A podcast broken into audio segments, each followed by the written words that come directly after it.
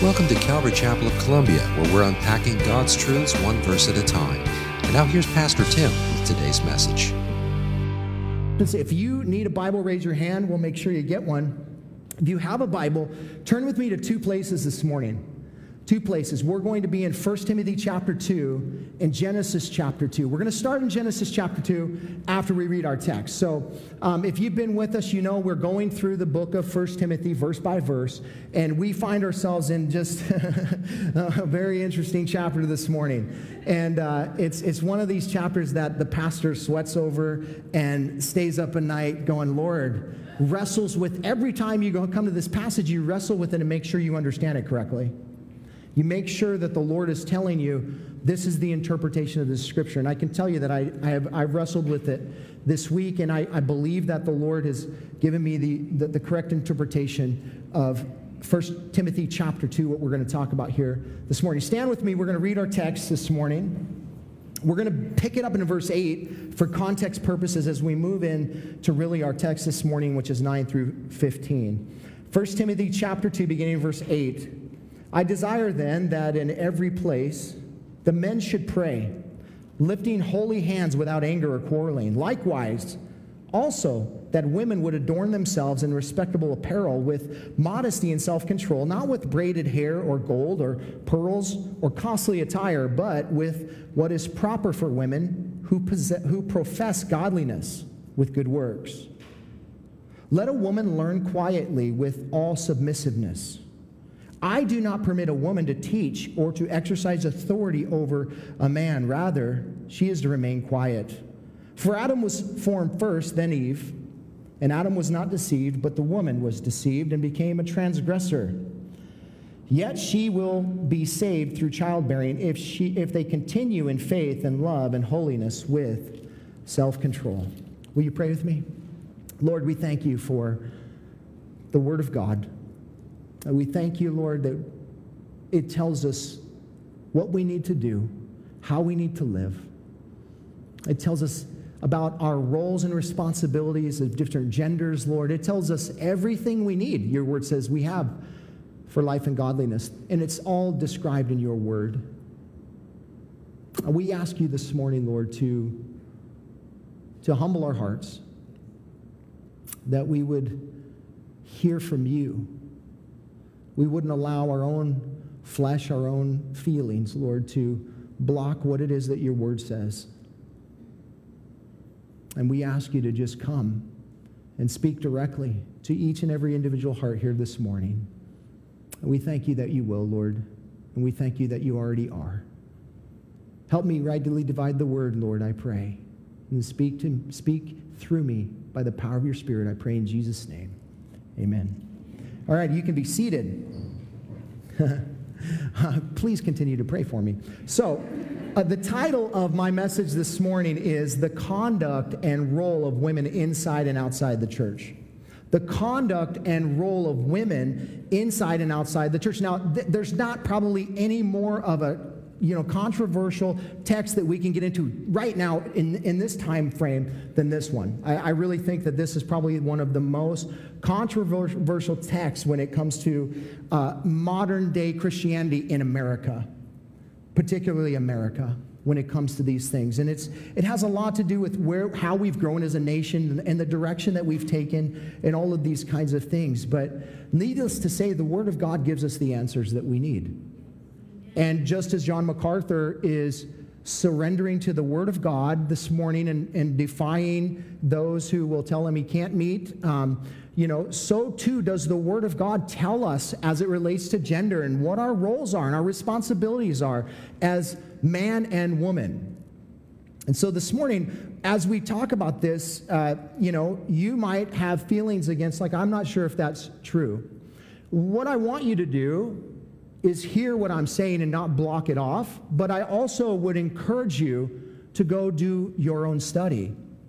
Because I think an honest reflection in the scriptures will help you arrive at the same position I have because that's exactly what I've done.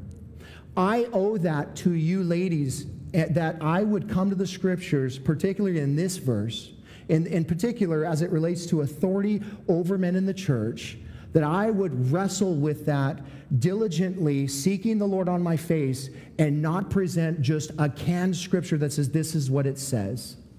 Because I have found in my own personal walk with the Lord that God has changed my perspective on things I thought I understood. And as I've grown in the Lord and matured in the Lord, the Lord has changed different viewpoints that I've had.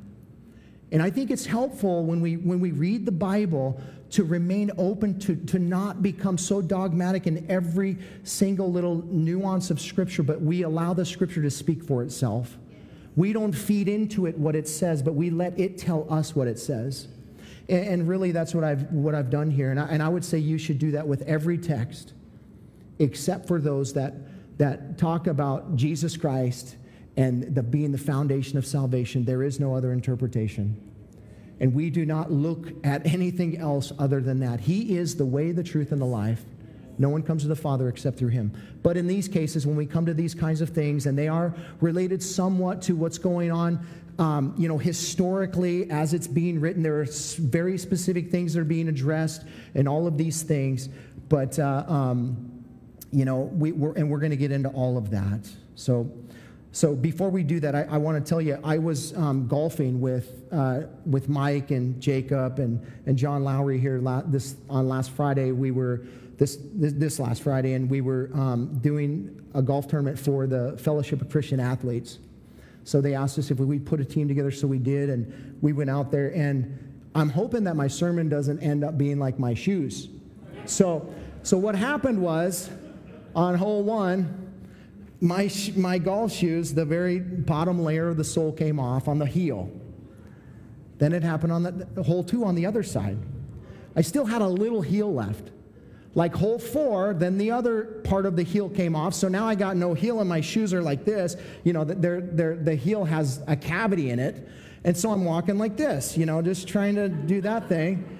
And and, and, and, actually, I'm walking like this because this one's still on.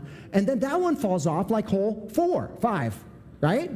Now I got two cavities on both shoes, so I'm thinking, man, I don't know how long this is going to last. Then the front part of the sole came off about hole six, and both of them actually came off at that point. I was still doing okay because there was one under layer of the, there's no tread left, by the way, it's just totally smooth and but but it, there's still it's still the shoe is infused with some some bottom sole a little bit of it. Well, that didn't last long. About hole eight they both came off and my shoes were falling apart. So i golfed with no shoes well flip-flops primarily uh, but i took them off as i hit the ball. Now i'm hoping my sermon doesn't do that because that would be horrible but it was very bad.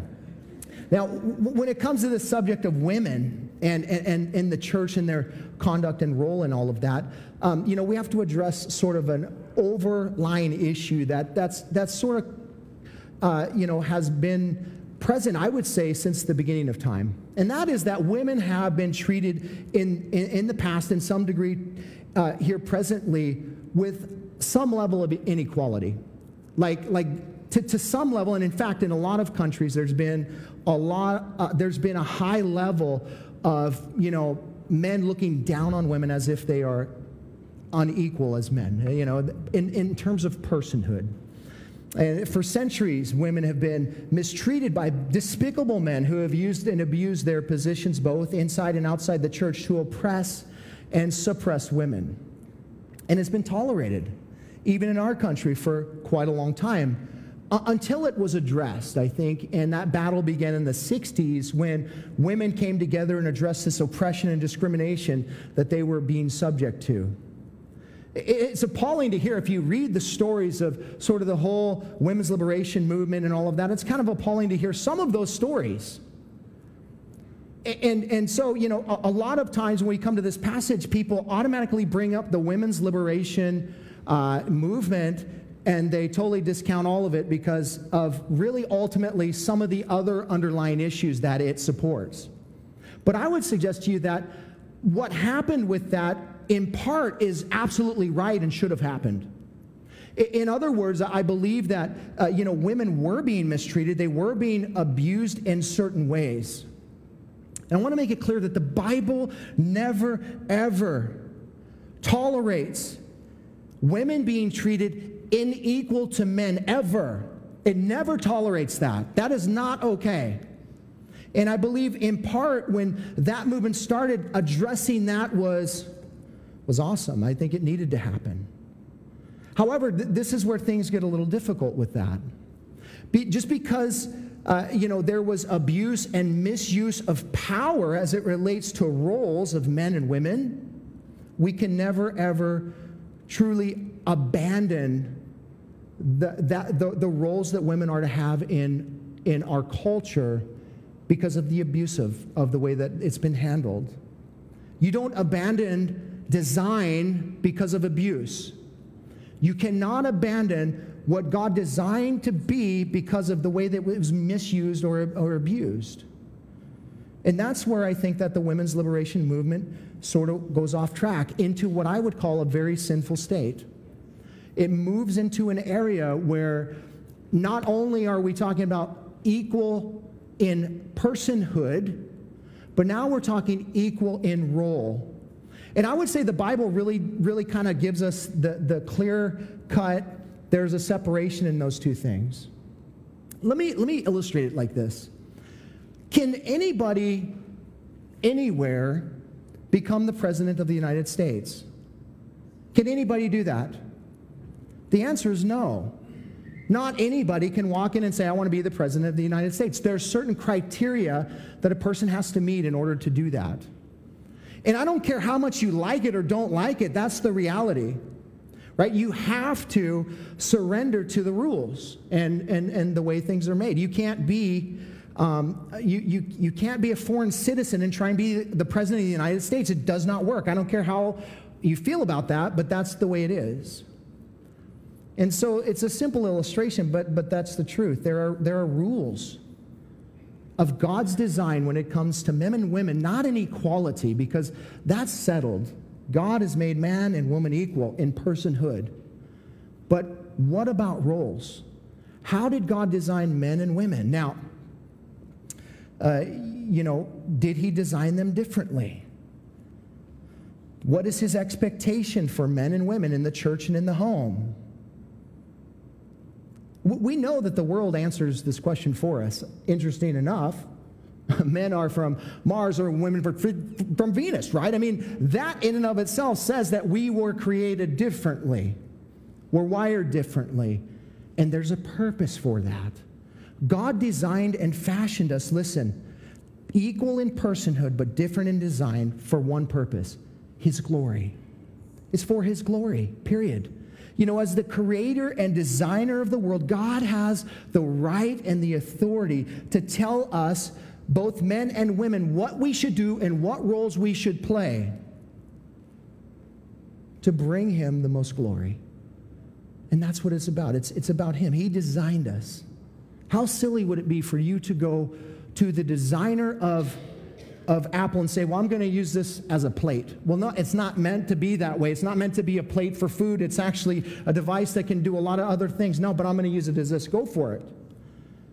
But you're going to be at a sore disadvantage because this can do a lot of other things that you're not using it for. And, and, I would say that when men and women go outside of their roles, of the design of God, they are not fully accessing, even though they think they are, fully accessing all that God would have for them, they are not. They're going the direct opposite way, both men and women. So I think it's important before we even move into this text, and I, I, think the text itself actually takes us to this place of design automatically. When Paul, why do you think Paul brings up Adam and Eve? He brings up Adam and Eve for a purpose because if we're going to understand this text, and not just lump it into saying, hey, this is just a, just a historical, cultural issue that was going on in Ephesus, although it was. And we'll, we'll get into some of those things that were happening in Ephesus and the reason why some of this, um, the, these roles were being, uh, you know, manipulated and things because of the cultural issues. But here's what I'll say. Paul says, but, but that's not the problem. We have to talk about design. We have to talk about what was God's intention from the beginning of time when he created man and woman. And that's where you have to go in order to fully understand this text. So, we're going to be in Genesis chapter 2, and we're going to look at creation and we're going to look at God's design for man and woman as we walk through this text. And then we'll come back to 1 Timothy chapter 2 and we will look at um, what Paul is, you know, we'll, we'll consider it from that light. So, Genesis chapter 2. You can flip over there with me. If you're there already, we're going to be looking at verse 7 where it says, Then the Lord God, formed the man of dust from the ground and breathed into his nostrils the breath of life. And the man became a living creature. And the Lord God planted a garden in Eden in the east, and there he put the man whom he had formed. This is one of my favorite scriptures. I love the idea that God took dust from the ground and he blew life into it. And that's the picture of being born again, folks. That's the picture of being born again. That breath, that pneuma, is really the Spirit of God being breathed into Adam. Adam was made, he was dead, but then he was made alive. He was dust, but then he was, became a living organism through God's breath. How amazing is that? I love that idea. But, but God made Adam from the dust. It's important that you understand the order of this and how God created Adam. He created him from, from the dirt of the ground, and he breathed life into him. Now, look at verse 15. The Lord God took the man and put him in the Garden of Eden to work it and keep it. Adam has responsibility and authority immediately. And the Lord God planted a garden in Eden in the east, and there he put the man. Oh, I'm, I'm sorry, verse 15. The Lord God took the man and put him in the Garden of Eden to work it and keep it. And the Lord God commanded the man, saying, You may surely eat of every tree of the garden, but of the tree of the knowledge of good and evil you shall not eat. For in the day that you eat of it, you shall surely die. Verse 18 Then the Lord God said, It is not good that man should be alone. I will make him a, help, a helper suitable or fit for him. Verse 20 The man gave names to all the livestock and to the birds of the heavens and every beast of the field. But for Adam there was not found a helper fit for him. So the Lord God caused a deep sleep to fall upon the man.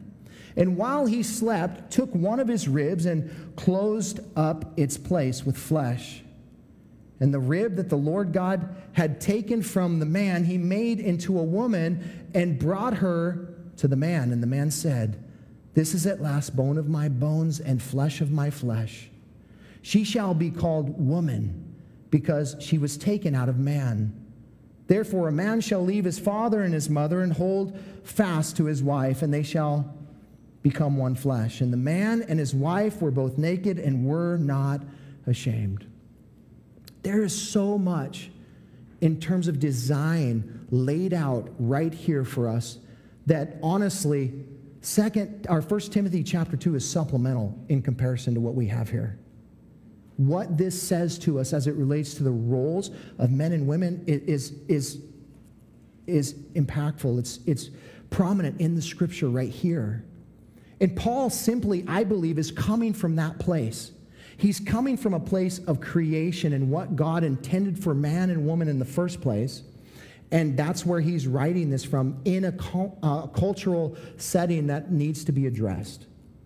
Here's the thing is when Adam was created, he was created first in order.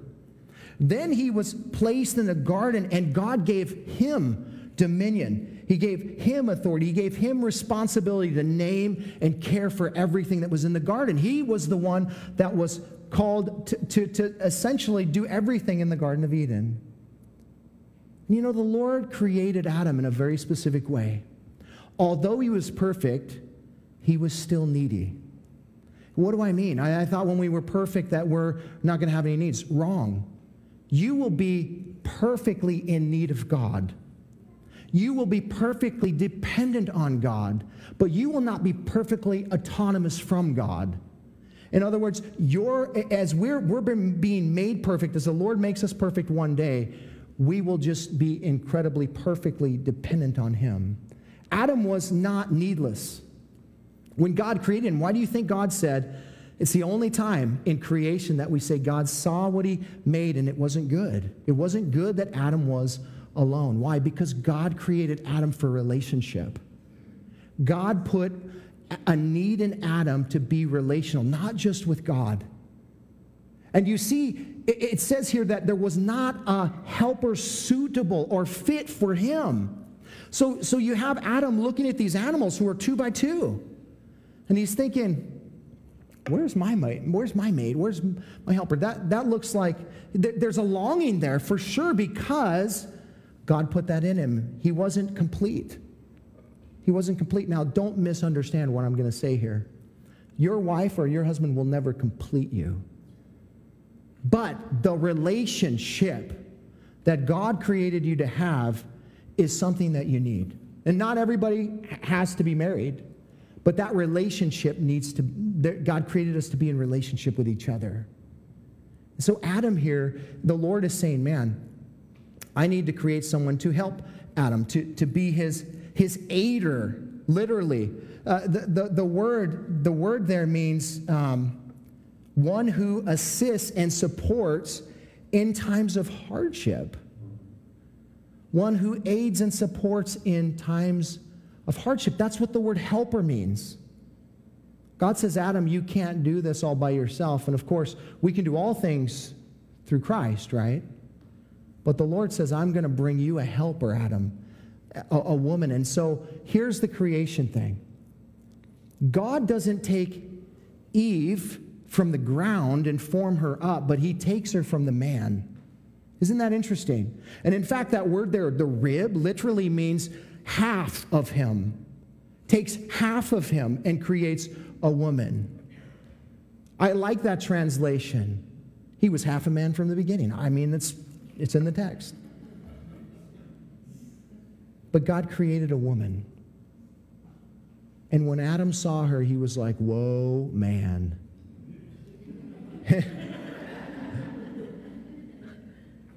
he created her from him. There's an order to that. There's an order to what's going on in the text here. And, and, and then here's the thing she was created to be, listen, his helper, not his leader. He wasn't to surrender the authority and the, the dominion that God had given him, the responsibility to lead he was not to surrender to his, to his wife. He was called to lead. And, and she was called to help him lead. And that's where I think we get off track in marriage if you're married. When we immediately depart that design from God.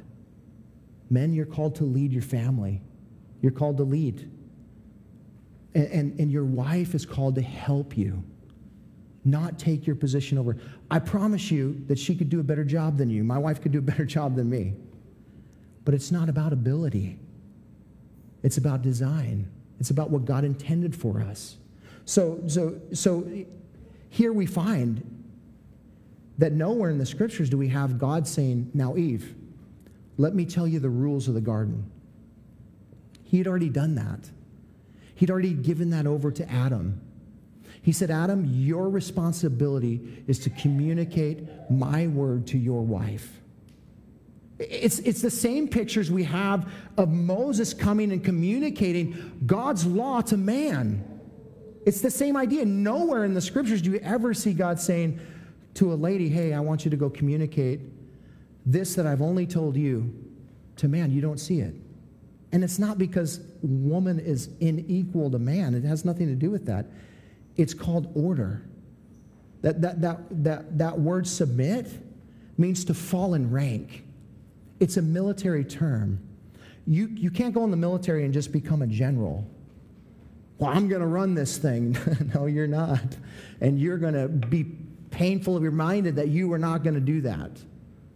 You can't do that. There's an order, there's a rank to things. God designed it that way in marriage, and He designed it that way in relationship to roles in the church and in the home. So, there's something that happens in the Garden of Eden after Eve is made, and of course, you know what it is it's the fall. After Eve disobeys the command of God that was given to her husband to give to her, Uh, notice what it says the Lord gives the curse to the woman in Genesis 3, verse 16. It says, To the woman, he said, I will surely multiply your pain in childbearing. In pain you shall bring forth children. Listen, your desire shall be contrary to your husband, but he shall rule over you. Now, the most basic and straightforward understanding of this verse is that men and women would now have ongoing conflict related to design. There would be a conflict within man and woman related to the design, what God intended. I like the way that the New Living Translation uh, translates this, this text. It says, there, you will desire to control your husband, and he will rule over you. What I want you to see is both sides of that coin are absolutely sinful. You will try and rule over your husband, but he will abusively rule over you in, in, in authority, yes, but, but beyond what he's called to do. And that's what we have in our world today, folks. We have men and women who are a result of the fall of man, who are in sin as a result of, of what, what, what Eve and consequently, really, Adam did. Women are going to try and abandon God's design, and men will abuse God's design. Women will reject the authority, re- reject the authority of their husbands and men in the church, and men will rule over their wives in abusive ways. That's how it's handled mo- mo- in most parts of the world. But that wasn't God's design, that was part of the curse. And now we have a, a real mess as it relates to not only design, but now we have a real, real mess as it relates to personhood too. So we have inequality in a lot of parts of the world, to, even right now in this day and age. Women are treated in a lot of cultures like they are subpar, they are not equal. Thankfully, that isn't the case in our country. The, the equality part of it isn't what we're talking about. Now we're talking about design. But I can promise you, in many, many parts of the world, it is a matter of equality as well. So there's, there's a lot of things going on there. So our focus as we as we're coming into second uh, 1 Timothy chapter 2, our focus is going to be from the, the viewpoint of that we understand men and women are created equal, but we're coming from the viewpoint of what is God's design for for, for in particular women. So with that said, 1 Timothy chapter 2. Now, I've divided these verses up into three sections as it relates to the conduct and role of women inside and outside the church. We're going to consider the responsibilities of women regarding apparel and attitudes. Then the restriction of women relating to prohibitions Paul makes uh, here about women preaching and particularly exercising authority over men in the church. And finally, the redemption of women through childbearing and a continual walking by faith love, and holiness with self control. So let's consider the responsibilities of women relating to their conduct inside and outside the church. Verse 9. Likewise, also that women would adorn themselves in respectable apparel with modesty and self control, not with braided hair and gold or pearls or costly attire, but with what is proper for women who profess godliness with good works. The word likewise here is pointing us back to verse 8. That's why we started there. Because when Paul, you can't just start like a therefore. We have to ask ourselves what it's there for. We have to go backwards. Paul just got done saying, just got done not suggesting, but commanding men uh, to, to pray everywhere and to pray for everyone, including those who were in authority. So he commands men to take that leadership role in prayer, corporate prayer, coming together. They would just pray not only inside the church, but outside the church. They would be the leaders in prayer. Commanded. Likewise, Paul says, in a commanding away from apostolic authority, he says that women should adorn themselves in respectable apparel, in modesty and, and self control, with braided hair and, and, and such here. Paul is, is speaking directly to women, listen, who profess godliness. So he's not asking the church to go out into Ephesus and police the women in Ephesus, right? That's not what he's asking him to do. He's telling Timothy, who is the leader, the pastor of the church of Ephesus, you need to help women understand internally within the four walls of the church how they are to conduct themselves with apparel and attitudes. That's what he's, he's communicating them with. The reason why he's addressing this is because of the place that they live. So they live in Ephesus, and if you know anything about historical Ephesus, particularly in this time, you know, there was a, a, a, temple there. The ruins are still there today. The temple of Diana, the sex goddess. And that, that temple was ran by women. There was women priests and there was women prostitutes and they would go up into the temple and they would make their way down. This was one of the seven wonders of the world during this time. This was not a small thing. So this was a big deal. And this culture that was going on where women were prominently, uh, promiscuously, you know, uh, unveiling themselves on the streets, but then also being leaders in the temple had made its way into the church. So Paul says, hey, we got to address this. We have to address th- this idea. Now, some of those prostitutes, some of the women, and it's not just prostitutes that he's worried about, but he's also worried about women who have gone beyond um, what is normal to draw attention to themselves as they come into the gathering. So, wealthy women who want to express how much they have were dressing to the nines to come into church to say, Look at me. So that's culturally what's going on in this passage. And Paul says, well, let's address it like this I'm going to command that women should adorn themselves in respectable apparel. What does that mean?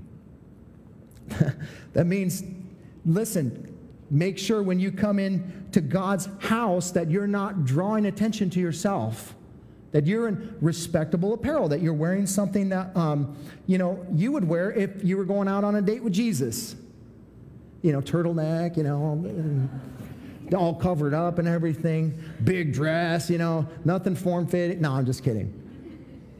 Here's the reality of it is, is not so much what it is, but why you're wearing it.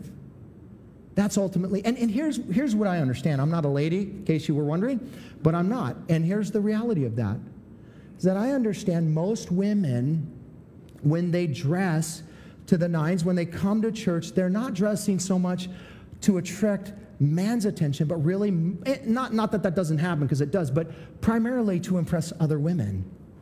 They're, they're doing it to say, hey, and, and I, I, I have to admit, I've seen it. I've seen it in, as I've walked with my wife and my daughter and in different places in public. I like to watch people. I just like to observe what people do. So, my daughter, my wife, and I watch women do this. You know what I'm saying?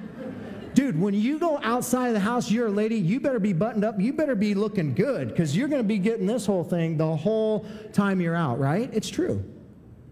So, a lot of times, women are trying to impress other women by the way that they're dressing. But here's what can happen is we can be so concerned about impressing people on the horizontal that we forget about when we're coming here that it's all about the vertical. And God isn't looking at the external, but the internal. And that's ultimately what Paul is talking about here. He's saying, listen, um, now, now many, many people have gone way beyond what I think that this, this says here to say that women shouldn't wear, um, you know, they shouldn't do their hair up. In this culture, particularly Greek women, would do these layer upon layer upon layer of these big old hairdos with you know, jewelry weaved into them and all this kind of stuff. When they walked in, it was like a light show. Boom, you know, the, the jewelry reflecting everywhere. And, and, and, you know, Paul is saying that that's all about drawing attention to yourself.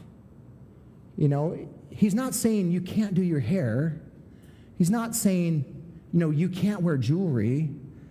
God, he's not saying you can't wear makeup. Listen, I like what J. Vernon McGee said. He said, if the barn door needs painting, paint it right? I mean, that's not, has nothing to do with that. no offense, right? But, but that's not what he's saying. What he's saying is be careful about the way that you're presenting yourself when you come in the four walls of the church so that you're not drawing attention away from God. That's the whole point, folks. Be very, he, he, be very diligent about not try, trying to draw attention away from God. Be respectable. Literally, that word means orderly or proper and suitable. Dress that way. You know, he, talks about being, being modest in, in your apparel. What does that mean? That, that again, that, that idea is um, it, it's, it's, it, it's a distaste for immoral or dishonorable fashion. That's what it means. Like I'm not, I'm, I'm not wearing things that are distasteful. Well, what, is, what does that mean? I think we all know what that means. I don't think we need to say, here's the rule list of what that looks like. You know in your heart what that looks like. We all know that. So be modest in self control. I love what Paul says here as he's ending this. He, he talks about the idea of those who are professing godliness with good works, not with your external, the way you look externally, but the way you live your life, the way that you carry yourself. The way, of course, it's an inside out kind of a thing. What's going on in inside will come outside, right? And it's not just going to be in apparel and, and that, but also in attitude. And, and you'll be living for the Lord, and, and you will automatically be doing good works. Now, we aren't saved through good works, but we were saved unto good works. What do I mean? When you were saved, the Bible says, Romans chapter 5, that you were called to walk in newness of life. There's a new work that God wants you to do, and He has created good works for you to walk in beforehand. Ephesians 3:10 or 2:10. We are His workmanship in Christ Jesus, created for good works that He created beforehand that we should walk in. So the idea is that we're we're fulfilling God's plan for us, and we are looking good from an eternal perspective. Like it's like the, when you walk in and the Lord's going, "Wow." Look at my daughter. Look how awesome she is. She is so good looking. My daughter is so awesome. She's following the Spirit of God. God's not like going, Whoa, look at that dress. Look at the bling that she has on. She's all iced out, man. Look at her. No, he's not. But he's looking at the heart and he's saying, Look at my daughter. I'm so proud of her. She is so, she's so wrapped up in me. That's what he cares about. Listen, we all have, to some degree, have to deal with the fear of man and the idea that we want everybody to like us. But ultimately, the one person that we will answer to, he's the one that we should be the most concerned with. We should be living for him, not for anybody else. Paul goes on here in verse 11, he says, Let a woman learn quietly and with, with, with all submissiveness.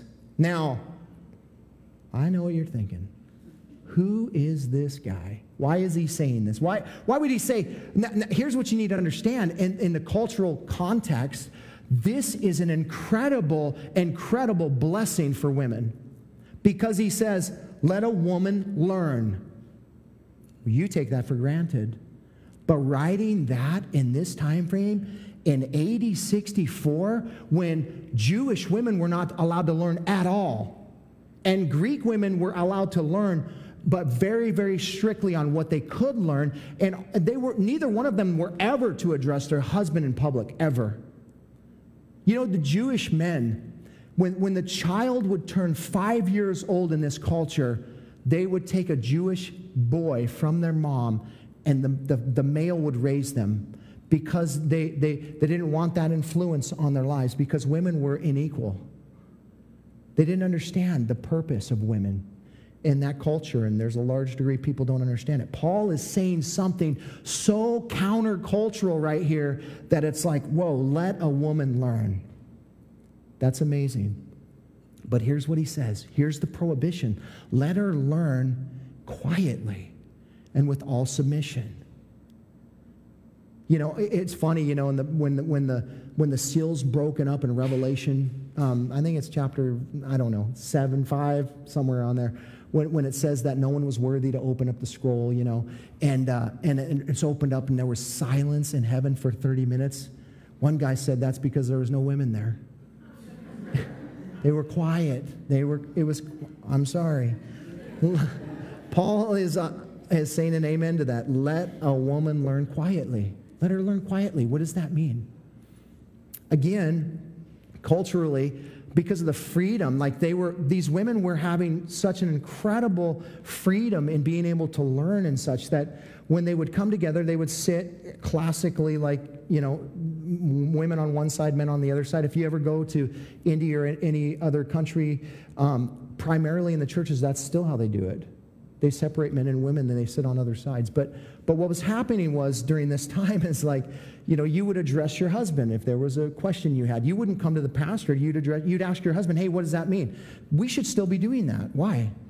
Because it makes your husband lead. He's the spiritual lead of your home. They wouldn't do that. They would go to the, you know, they, they, would, they would ask their husbands right in the middle of the sermon, hey, Yoshi, what does he mean by that? You know, kind of thing. And, and it was disrupting the service. That's why he's saying this. Be quiet when you're, when you're lear- learning, and be quiet and be submissive to, to, to what God is doing in this place. Don't be disruptive. They were so, the ladies were so excited to, to, to, to have this kind of freedom that, that they were needed some direction they needed some guidance on, on how to learn that this is not at all anything that is, is, is speaking against women in fact this is for women and when paul wrote this women were rejoicing over the fact that they could learn it all um, in 1 corinthians chapter 14 verse 34, the, the 35, this is Paul speaking to those in Corinth. He says, If there's anything that that they desire, speaking of your wives, to learn, let them ask their husbands at home, for it's shameful for a woman to, to speak in church. That, that was the same cultural issue going on there as well.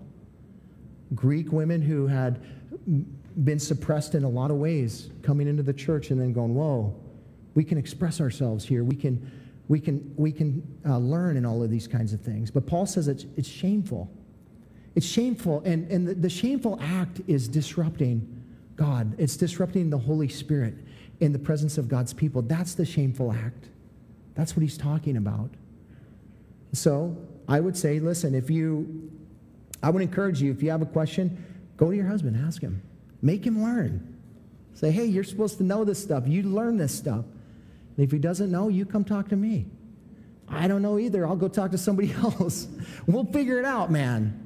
If you don't have a husband, then you could go to your father. If your father's not around anymore, you, you can, you know, you're welcome, you're welcome to, to, to do whatever you want. But scripturally, that's how it goes. The man that's, that you're under authority to, if you're a woman and you're, you're not married, you're still on the authority of your father and you ask him. And if, if that's not the case, then, whoa, that sounds super old school. There's a reason for it. It's design, it's God's design. Some things aren't worth changing, folks. Sometimes in our progression, we're actually digressing. Does that make sense? Two steps forward, six steps back. That's what's happening. And so Paul's saying just, just, just submit to God's design here. So we consider the responsibilities. Now let's consider the restrictions. Verse 12 I do not permit a woman to teach or exercise authority over a man. Rather, she is to remain quiet. There's a, there's a serious thunderstorm alert going on here. Uh, it's going off in my pocket too. But uh, for Adam was formed first, then Eve, and Adam was not deceived, but the woman was deceived and became a transgressor. Now, anytime we come across a prohibition in Scripture, I don't care what it is, our flesh automatically steps up and says, What?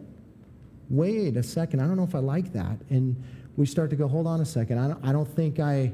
And immediately what happens is we're in the flesh. And then we have to rein ourselves back in and say, hold on a second, it's not about how I feel about what's being said. I need to surrender my feelings to the Lord and say, God, what is your intention with me, what's being said here? When people tell me what to do, I, I you know, it, it bothers me. It's my flesh. I don't like it. And, and here's the thing is, this is not Paul telling person, a person what to do, even though he uses the, uh, you know, I do not permit, but he's speaking on behalf of Jesus Christ. We know that from the very introduction of this letter when he's saying, I am coming in apostolic authority of Jesus Christ. I'm speaking on behalf of Jesus. He says, I do not permit a woman to teach or to exercise authority over man. Now, this is highly debated as to what exactly this means. Is this just dealing with locally in the church of Ephesus, or is Paul saying this is a command across the board to all churches? And, and so that's what we're going to consider. There's a couple different views on this. And I'm going to give you both of them because I think it's important that you know them. There, there is the theological position known as egalitarianism, which people ascribe to this view hold that men and women are equal in personhood, but also equal in design, that, that they, men and women are transferable. They can go in any other direction. You know, they can all fulfill the same roles and all of that. In a, in, in a nutshell, that's what that, that, that um, viewpoint is. Others suggest that um, what Paul's saying here is sort of a hard and fast rule that women are never to speak or teach a man ever in any context. That's one another view, and the, the, which is called complementarianism. But that would be a staunch complementarian vision sort of you know viewpoint. There's also, um, I would say, a softer viewpoint in that um, that the emphasis is, of course, on roles that men and women have different roles within the church uh, that, that they do, but it's not in a, in, a, in a hard and fast way that a woman could never, ever step you know, foot in a pulpit. In fact, some people that hold this view hold it so hard that they would never have a woman worship leader. They would, everything has to be driven by guys and all of that. And you know what? They, they have a reason for that because that's how they see the scripture. And I, I, say, okay, well, you know, and in fact, if you've ever if you ever read anything that has to do with Church of Christ, then you know that that's what it, that's how they lead their church, and that that's the way it is. Women can't pray in public; it's all men driven. So they're very hard on a hard line on on what they believe is being said here. Um, many people hold the view that you know people can women can um, you know share and, and different things from the pulpit, but never the, the issue comes back to not necessarily teaching, but authority. You know, and that's still a complementarian viewpoint of saying, listen, there has to be a male head. There needs to be, the church needs to be under male headship, the home needs to be under male headship. But that would mean, you know, a woman, you know, should, I mean, in this particular context, you know, the way we do it is we take a softer approach. We, I, have had ladies teach from the pulpit, but I believe what's being spoken here is, is the authoritative part of um, the scripture. I think Paul is saying, I do not permit a woman to teach or exercise authority over man. I think the emphasis is on authority, not necessarily on the teaching of. And, and you know, honestly, frankly, Pastor Chuck, not that we follow man, but um, kind of had that approach as well. The, the guy that started Calvary Chapel, he had the approach of saying, hey, listen, um, Corrie ten Boom spoke from his pulpit on Sunday morning multiple times. It's a woman teaching from the pulpit, you know, and he's had various other ladies that, you know, it's not a common thing, and that's the reality of it. And this is such an uncomfortable topic because this is something that's going on today. Like, there is a huge debate over Beth Moore and the Southern Baptist Commission, and you know, even within Calvary Chapel, this is a big deal. You know, and and and listen, I think you have to be honest to the scriptures. And I don't think this is this is a hard and fast. Women can never stand in a pulpit, never share anything, because we see in the New Testament that there are times that um, you know Paul mentions different women and how they have been used to, to, to aid and to teach and to, to, to help guys. Look at Priscilla and Apollo. You know, not that that's a, a public context, but there's that idea. So I think when you do something like that, when it comes down to that, it, it really comes down to authority for me. And if, you know, I have, we have women worship leaders. We have, there's been women that have spoken from our pulpit. We will, we're never, we're not going to say, I'm, that's just totally unbiblical, we'll never do it. But it's not, it's occasional. It's not something that we do all the time in terms of teaching from the pulpit you know and and and when we do it here's what you have to understand is that it's under the headship of the pastor. It's under the headship of the pastor just as Corrie ten Boom was under the headship of pastor chuck. You know if i were to have somebody i've had um, patty height from out of egypt ministries speak on the gay and lesbian you know lbgt community and and i feel like that was important for everyone to hear. So we did it on a sunday morning. I don't see an issue with that I think the Lord uses those kinds of things. But I think Paul is coming from that viewpoint, from a complementarian viewpoint, because, you know, his really his emphasis is on authority. Now, he moves on here and he speaks about his first defense of this. He's not saying that, you know, that was done away with. You know, many people that take the egalitarian um, viewpoint say that was cultural, it was done away with. So they say, you know, it doesn't matter. Can a woman hold the, um, the position of pastor in the church? I think Paul is saying here, no. So, so here's the thing is if that's the case, then if you're a guy and you're following a, a woman pastor, that's called sin because you're outside of the scripture. You know, you have women like Joyce Meyer, and I, and I don't call her out by name. I, dude, I think she's a great teacher. But the problem is she steps outside of her role in terms of what is, I believe, the scripture saying here, and she's taken authority over men, which Paul is prohibiting because it's outside the design of order. And I, and I think that the lady's a very comparable. She, she can teach, dude. She's, she has a lot of good things to say. But to hold the, the title of pastor is, is God's design. It's for God to do. Remember, it was the Lord in Ephesians 4.12 that gave pastors and teachers and, and those sorts of things. And as we move into next week, we're going to see that, that that flow continues on into 1 Timothy chapter 3, where he says, you know, talking about eldership, talking about deaconship, and he's talking about the man must be the husband of one wife.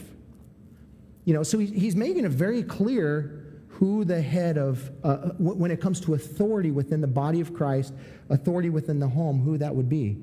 It would be the husband of one wife, not vice versa. It's not transferable. He would have wrote it differently if that's what he meant. So I think he's taking a, um, a complementarian kind of viewpoint here and, uh, and I think he supports it by what he says. We don't even have to really sort of dive in too much deep into that by, because he follows it up with, with design. And he says, look, Adam was formed first, then Eve. He's talking about the order of creation. He's using that to support the idea that, that women are not to teach or exercise authority over man. He's, he, he uses that as support for that. Secondly, he goes on and he says, Adam was not deceived, but the woman was deceived and became transgressor. Now, this is interesting because you could take this as, as Paul saying, women are easily deceived. That's not what he's saying, though. What he's saying is that the woman was deceived. And whose responsibility was that? That was Adam's responsibility. And in fact, everywhere in Scripture, you're never going to see Eve take the fall because of for, for eating from the, the, the, the, the tree, but, but actually it mentions Adam as the one who did it. Why? Because it's a matter of authority. He didn't do what he was supposed to do. He was supposed to protect, he was supposed to teach his wife, he was supposed to protect his wife. He did not do that. And therefore, it's his responsibility, and he's the one to blame. And in fact, Paul, Paul says that in Romans chapter 5 verse 12 he says therefore just as sin came into the world through one man and death through sin and so death spread to all men because all sinned. He's not using that word man as in the global context of mankind. He's using that in the, in the gender sense of the word, man, because he failed. He failed. And that continues to go on today when men do not lead, when men do not step into their role and they become the leaders of their homes and, and they lead the church, that's exactly what happens. God will blame you.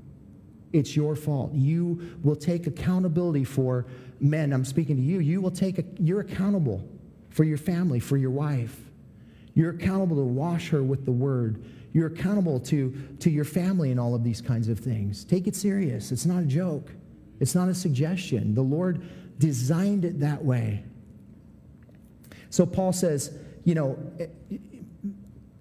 Adam was not deceived, but the woman was deceived and became a transgressor. Listen, here's what happened at the Garden of Eden. When, when Eve ate of the fruit, she was deceived. But when Adam ate of it, he ate of it eyes wide open. He knew exactly what he was doing. She was deceived, he was not. He just ate willingly. Let that settle in for a moment. He, he, he, he, it's his responsibility. But with that all said, in the context of it, he is responsible because he is the leader of that. He is the leader of the, of the, of the relationship there. And so Paul, Paul is giving us clear indication what he intends to mean by what he's saying, by what he says at the end of the beginning of the verse. So if you look at that verse and you go, I do not permit a woman to teach or to exercise authority over a man, rather, she is to remain quiet. And then you go on to that. Most people stop right there, period. Wait a second. Well, hold on, keep reading. For Adam was formed first, then Eve. And Adam was not deceived, and the woman was deceived and became a transgressor. He supports what he just said by, by drawing us back to the Garden of Eden and drawing us back to original creation, what God's design was for it. That's why I started there because that's where I think he's coming from. When he had this in mind, when he was thinking about how do I write to these women in this culture and how do I get their attention, um, you know, I could come out of the blue and just start talking about authority, talking about design and stuff, you know, but I need to draw them backwards so that they understand where I'm coming from. The viewpoint I'm coming from is from the creation of mankind. That's where I'm coming from. What was God's intention from the beginning? And then he writes this. And I think that's the right, right way to do it. So many people, so many people take this verse and become so offended by it, but they don't take in context of what, how God designed men and women to be. We are different. We are different. We are not, you, you, know, men are not greater, women are not greater. We are all equal, but we all have different roles. And I think that's modeled in the Trinity, folks. I don't think it's any, it can get any clearer than the, the idea of Jesus Christ, who, you know, is the Savior of the world, who we talk about all the time. Rightly so, we should. He's our mediator, He's the Savior of the world. But there's a Father and a Holy Spirit. And they all, they, they collectively all, Father, Son, Holy Spirit, make one God. But they all have different roles. Jesus is Jesus, listen, this is so interesting. The Father points us to Jesus, the Holy Spirit points us to Jesus, Jesus points us to the Father. And he points us to the Holy Spirit, saying, Hey, you need those guys. The point of it is not, is not about personhood, but it's about role, how they play. Jesus came to be the Savior of the world, He came to die for us. The Father, the way I look at it, his role, he's sort of the, he has the plan. Jesus says, No one knows the day or the hour when the Son of Man will appear except my Father. He knows because he is, has the master plan. The Holy Spirit is behind the scenes orchestrating, giving us the power we need, wooing people to the Father. They all work in conjunction together. Not one of them is any less God. Not one of them is any less God. And so that's how you have to view these kinds of things. God designed men and women to be specifically complementary to each other. And if you miss that, then you're going to miss the entire point of your existence. I love what Elisabeth Elliot said. She said, The special gift and ability of each creature defines its special limitations. And as the bird easily comes to terms with the necessity of bearing wings, when it finds that it is, in fact, the wings that bear the bird, so the woman who accepts the limitations of womanhood finds in those very limitations her gifts, her special callings, her wings, which bear her up into perfect freedom into the will of God. Isn't that cool? What a great illustration of saying, listen, your, the, the idea of being limited in a, in a role for a specific reason means that God has something special for you. That's a cool way to put it, and, and that's, that is the reality of it. So now we look at finally the last section here, the redemption. And it's interesting that these correlate with, with sort of what God said in Genesis 3.16, where he gives the curse of the woman, and he talks about childbearing, right? Paul says, yet she will be saved through childbearing. The, God said in Genesis 3:16 that it was going to be it's going to suck, it's going to hurt. It's going to be very very painful. And I've been there and it is not look fun. You know, so so there was a curse, but listen, there's also redemption through the very same thing. Isn't that cool? Yet she will be saved through childbearing if they continue in faith and love and holiness with self-control. What is he saying? There's a couple different views on this. I could go a couple different ways. Many, many people believe that this is being spoken of Mary, the Virgin Mary, who brought forth Jesus Christ. and that he is the redemption. And of course, he is the redemption. He's the redemption of mankind. I mean, without the blood of Christ, without his sacrifice on the cross, we can't be saved. Right? There's no, there's no other way. But I don't think that's what he's saying because he, he's linking this to childbearing. He's not talking about eternal salvation. He's talking about redemption in terms of the woman buying back what was lost in the Garden of Eden and, and, and not pining for her husband's position, but settling down into what she's called to be. And, and she is called to, to, to, to reproduce. She's called to help her husband, but she's also called to, be, to reproduce and to childbear. Now, that's a heavy responsibility, man, to rear up children. To, to I have four kids, and, and it's, it's not an easy task, man.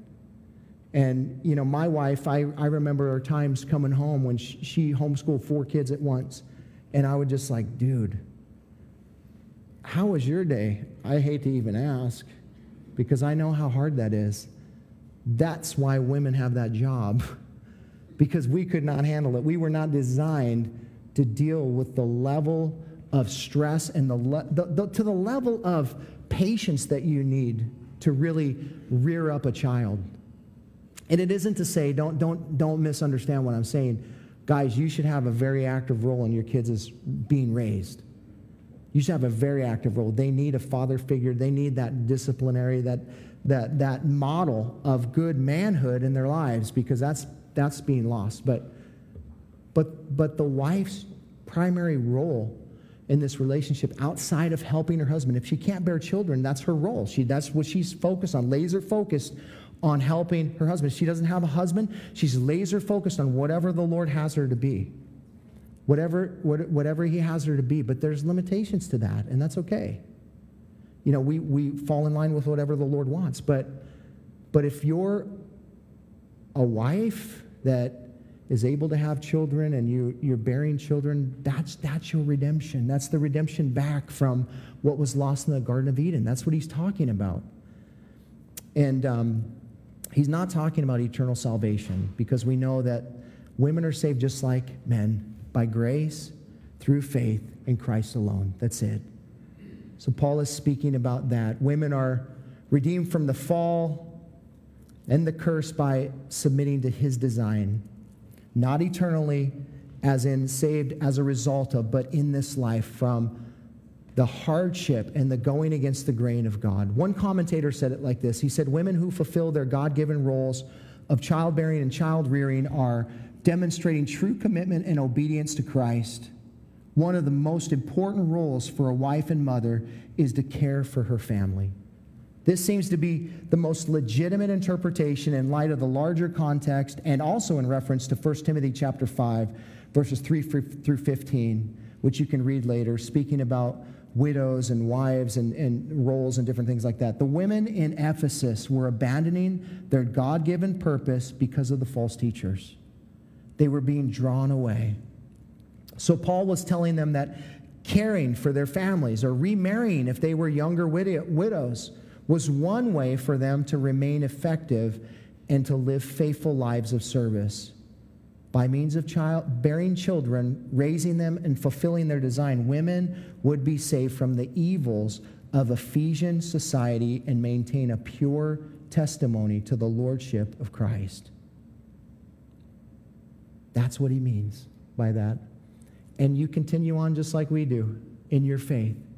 You live by faith, allowing the love of Christ to, to, to shine through you, allowing the Holy Spirit to bring that fruit of love in your life, being set apart for his purposes. That's what we're called to, folks. Walking in the fruit of self control. Don't fall for the trap. Do not fall for the trap of deception in this world today that says that you're supposed to be something more than who God intended you to be. He's the designer. And, and when He designed you, He created you to be something very, very specific. And I would encourage you to get into the scriptures for yourself and make sure that you understand this. Because if you don't, you're risking, you know, going outside of what the Lord would have you to do and you don't want to be there. I, how many of you guys want to walk in the center of the will of God? Anybody here? Just a few people. That's awesome. So, listen, we want to be in the middle of the will of God. That is the reality. Are you guys awake? So, I want to encourage you get into the scriptures, study them for yourselves. And here, here's what I would say moving forward. Whenever I speak about the biblical mandate of male headship, that's what I mean. It's speaking about design, it's speaking about what God set in order, how the Lord wants his the, the home our homes to be how he wants our, the church to be ran and all of that. And that doesn't mean that he doesn't have a, um, a very very significant role for women because he does. And he uses women all the time. Don't be ripped off by the enemy into thinking that you're supposed to be more than what he's called you to be. Amen? Father thank you so much for your word this morning and lord what, what a what an awesome passage, Lord, but a difficult one, and, and particularly in our culture, Lord. And I just pray, Father, that you move in our midst this morning, that you draw all hearts to yourself, and that, Father, that what was spoken here today would minister, Lord, in a significant way to those who are here and to those who will hear it. And this topic goes that conversation goes one of two ways. And so I just pray that you would help us this morning, Lord, to apply what we've heard you say, apply what, what your Holy Spirit has led us to this morning. And I just pray for the ladies in this place. I pray for just a special blessing on their lives, Lord. I thank you that, that they desire to follow your heart, to what it is that you desire. And so I just, I just ask you, Lord, by, the, by your Spirit, that you just, if there's any resistance, Lord, to your, to what was said this morning, that you help them to, may that become a fire in their hearts, God, to not just fall in line with the other side of the argument, but to get in the word for themselves. What did you really mean by this passage, Lord? And I just ask you to bless every woman in this place. I just pray for the men as well, Lord, just for those who are married, who are called to the headship of their homes and their, Lord, that you help them to fulfill their calling. And that you bless the marriage, Lord, that you help the husband and wife to step into their roles, fully equal, Lord, but different in design. And so I just ask your Holy Spirit to meet us today where we are. Lord, there's some people here this morning, I sense that, that are so desperately in need of your Holy Spirit, Lord, to speak that truth. So I, I just thank you for, for being present in this place this morning. And we ask you to continue to bless our time as we close. Lord, in Jesus' name, amen. Thanks for listening. You can hear more of Pastor Tim's studies through the Word of God on our website, www.calvaryofcolumbia.org. Thanks again for listening, and we hope you'll join us again as we continue to study God's Word.